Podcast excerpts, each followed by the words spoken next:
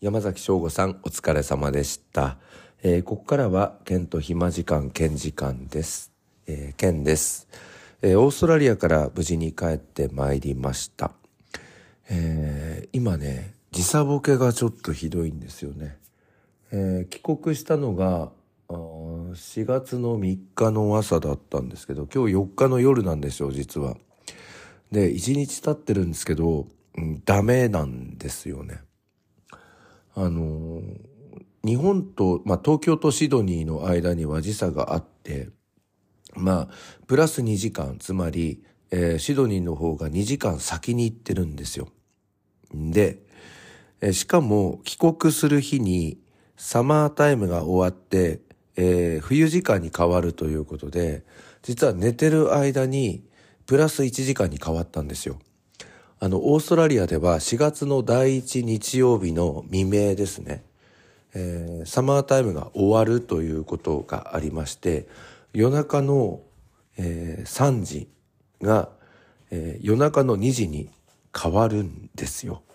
で、まあ iPhone とか最近のそのコンピューター系のデバイスは自動で調整してくれるから、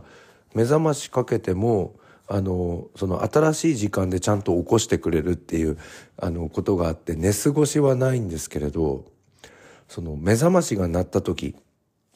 つまり私は朝の6時に目覚ましをかけていたんですけど、それは体的には昨日まで朝の7時ということで、目覚ましになった時、やっべ、寝坊したって思ったんですが、実は6時やん、みたいな。なんかそれって日本ではないような不思議な経験なんですよね。サマータイムとか、あの、冬時間とかないからね。だから、その2時間の時差ボケがある中で、最終日だけ1時間の時差になる。それで戻ってきて、またマイナス1時間になるっていうことで、なんか体がめちゃめちゃなんですよね。だから今朝、まあそのサマータイムの時の体になっちゃってるから朝なんだか知んないんですけど3時半に目が覚めちゃうんですよ。シドニーに滞在していた時まあいろいろその仕事的な準備もあるから朝5時半に目覚ましかけてたんですけど今そのシドニーのあの、まあ、なまってましたシドニーのあのサマータイムの時間に体がなっちゃってるから今毎朝3時半に目覚めちゃうんですよ。で、しかも、うん、まあオーストラリアの学校っていうのは、すごいそのランチタイムの時間っていうのが面白くて、2回あるんですよ、日中に。まず、モーニングティーって言われている地域もあれば、リーセスっていう地域もあって、時間帯にすると、そうですね、10時50分とか11時から30分40分の休みがあってここでまず軽食を食べるんですよね。でその後ランチブレイクっていうのがまたあってそれが午後の1時半ぐらいそこでも食べるっていうことでまあオーストラリアの子供たちっていうのがその学校にいる時に2回食べる時間がある。だからつまり早弁みたいな時間がもう時間割の中に入ってるって感じなんですよ。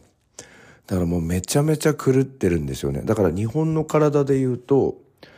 朝、えー、3時半に目を覚まして、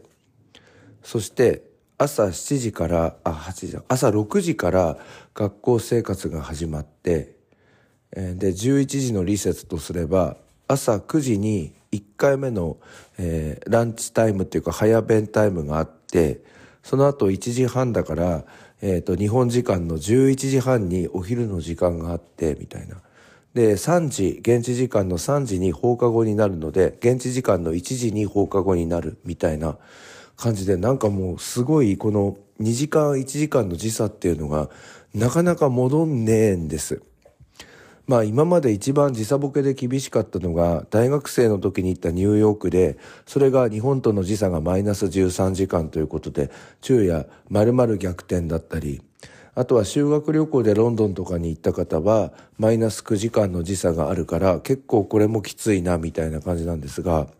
めちゃめちゃその時差があるから修正するっていうその意識になるんですけど2時間1時間の時差って微妙じゃないですか。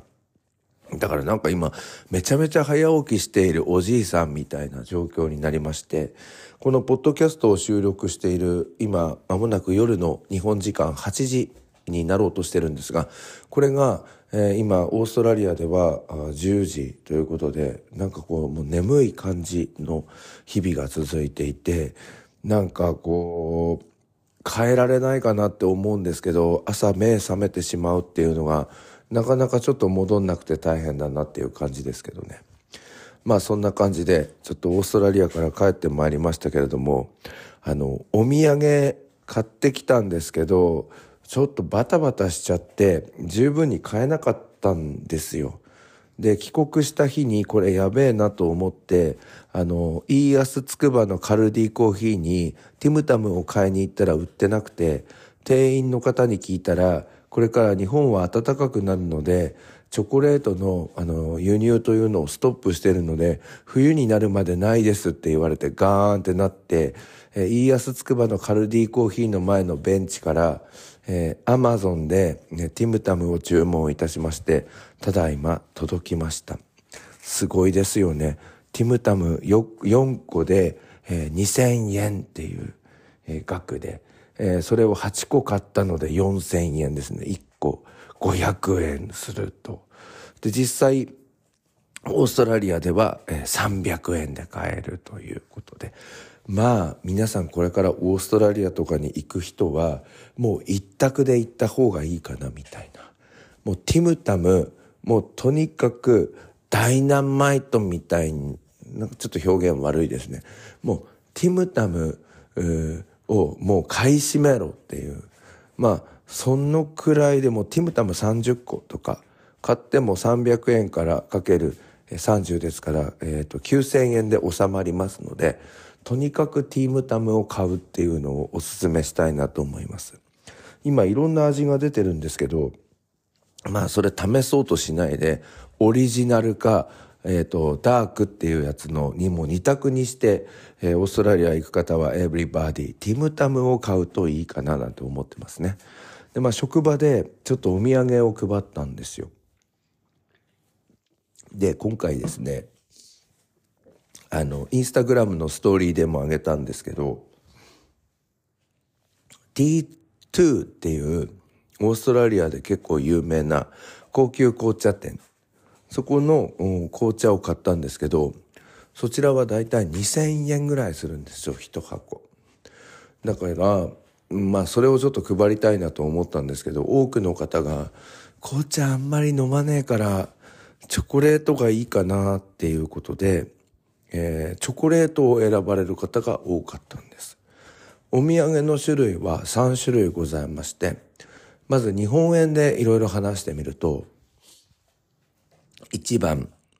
T2 のコーヒーに、あ、コーヒーじゃなくて T2 の、えー、紅茶2000円相当。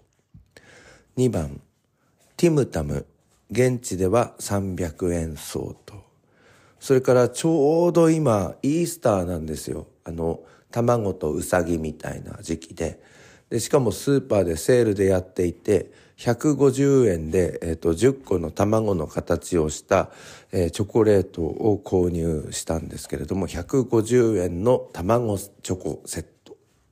この3択から選んだんですが多くの方がですね紅茶を避けてこの150円で10個という、えー、卵型のチョコレート本当にね大きさがこれなんですよ。あの卵って売ってるじゃないですかパックになってあのパックに入って、まあ、卵のような形をしたコーヒーみたいな、そういう面白い仕掛けで、150円のお土産が一番人気があって、2000円の T2 の紅茶が一番人気がなかったっていうやつで、まあ、ここから得られた教訓は、お土産は金額じゃねえっていうことですね。皆さんすごいですよね。2000円の商品を避けまして、150円のもう大セールになっていたスーパーの卵型のチョコレートセットを頼む、あじゃなくて選んだということで、T2 が余ってしまいました。でも、え、そのチョコレートティムタムの方も足らなくなって結局アマゾンで買ったというやつを明日以降は配っていこうと思っております。えー、今日はオーストラリアの、話をしてみたいと思います。ていうか、しばらくオーストラリア特集になると思いますが、行ってみたいと思います。では、えー、今日は英語でオーストラリア風にタイトルコールしていきたいと思います。Your free time with Ken at Australia. Let's go!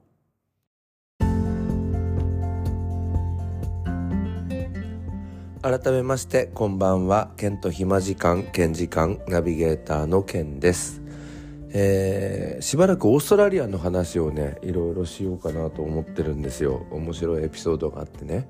でまあ今日はあのオーストラリアのですね、まあ、現地校の授業に混じるというのもあったんですけど ESL English as Second Language の英会話の授業というか英語の授業を all English で日本人向けに受けられるっていうやつのサポートをしていた時の話なんですけどあの一回ですねその授業のテーマがオーストラリアンスラングみたいなあの授業を受けたんですよ結構楽しかったんですよね。まあ、スラングじゃないんですけれどもオーストラリアとえー、それからアメリカの英語はちょっと違う部分もあるんですね。これはスラングじゃないんですけど。でオーストラリアの英語ってあのイギリスの英語に近い形なんですけど例えば有名どころですとあのエスカレあエスカレーターじゃなくてエレベーターっていうのはオーストラリアの英語イギリスの英語ではリフトっていうんですよね。オーストラリアではどっちでも使ってるみたいですけどイギリスではリフト。えそれからですねアメリカ英語でクッキーはオーストラリアとかイギリス英語ではあビスケットになるんですよ。でそれをスラングで言うとビッキーっていう感じになるんですよね。面白いでしょ？なんか皆さんどうですか？日本人としてはクッキーとビスケットってどう違うの？って言ったらなんとなくなんかクッキーは薄めで薄いっていうのはあの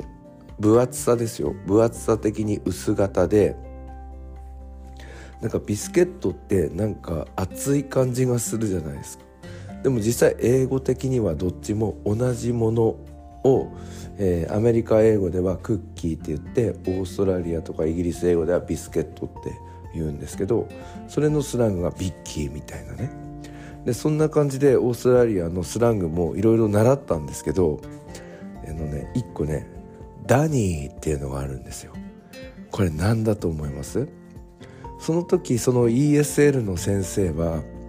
トイレトイレをオーストラリアの英語のスラングだとダニーって言うんですよって言ってもう朝からその ESL の授業を大きい声で図書館の中でみんなでリピートしたりそれで文章を作ったりしてたんだよ。ダニーダニーって。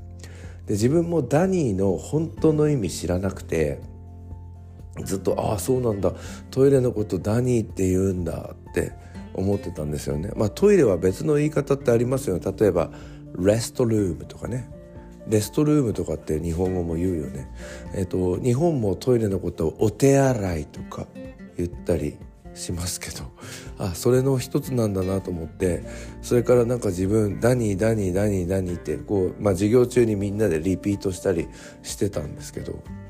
で、まあ、その授業が終わって、まあ、スタッフルームの方に戻ったんですけどそのスタッフルームって図書館の中にあるから図書館でやってる授業の音がそのスタッフルームにいる図書館司書に聞こえるんですよ。そしたらなんかその図書館司書のおばちゃんが「ケンさんごめんね」あ、まあ、英語で会話してるんですけど「ケンさんごめんね」なんか朝から変な授業を受けさせちゃって本当にごめんなさい「I must apologize」とかって言ってちょっとその図書館司書の方めっちゃなんか怒りながら本当にごめんなさいってなんか謝り続けてるんですよ。だから自分はあ朝からトイレのスラングとかあの教えてしまってごめんなさいっていうそれだけなのかなと思って今ちょっとダニーの本当の意味を調べましたらですねこのダニーってあの屋内にあるトイレ普通のトイレのスラングではなくあのその人も言ってたんですよ。ブッシュの中にあるみたいなあのトイレなんだよって。普通のトイレじゃないんだよ。ごめんなさいって言ってたんですけどウィキペディアによりますとダニーとは外便所って書いてあります。で説明があります。ちょっと読んでみます。外便所は屋外に設けられた便所のこと。トイレって使ってないんですよ。で絵もあるんですけどすごいなんか森の中みたいな、の中にあのふと現れるなんかあの縦長の小屋みたいな写真が出てて、えー、説明続けますよ。簡単な建物を伴うことが多い、えー、なんて読むんですかこれ。下越？あ下越を私費する際に。えー、ごめんなさい。俺漢字読めないのアホなのばあのバレちゃいますよね。えっ、ー、と下越を、うん、私費するっていうのはまあ巻くってことですかね。際に便利であることえー、外来者からの糞尿を集められること。農作業中に便や尿意を催した時家の中に入らずとも用を足せることなどの利点が多かったため化学肥料や水洗便所が普及する以前の農村農家で広く見られた便所である。ちょっとよくわかんないんですけどまずなんかトイレじゃなくて外便所。でしかもそこで集まった糞尿はその農地に巻かれてたっていう。あとはその農作業をしている人たちが、まあ、あの家に戻って用をするのに我慢できなくてあのそこでその建物の中でするみたいな。外便所ってことだ。だからつまりその図書館司書の人が「ごめんなさい変な授業を受けさせて」っていうってことは私たちは大きい声で何回もあのリピートしてたってことですよね。外便所。外便所。あ外便所ってやってたっていうことですよね。今思ってはってなりましたけど。図書館で他の子どもたちがシーンとなって本を読む時間みたいなので使っている空間の中で私たち日本人は大きい声で何回も一斉に「外便所」って叫んでたってことですよね。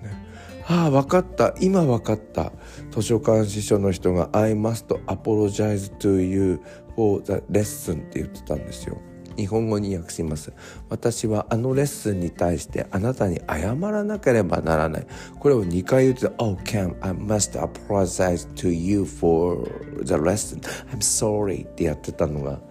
外便所だったんだ。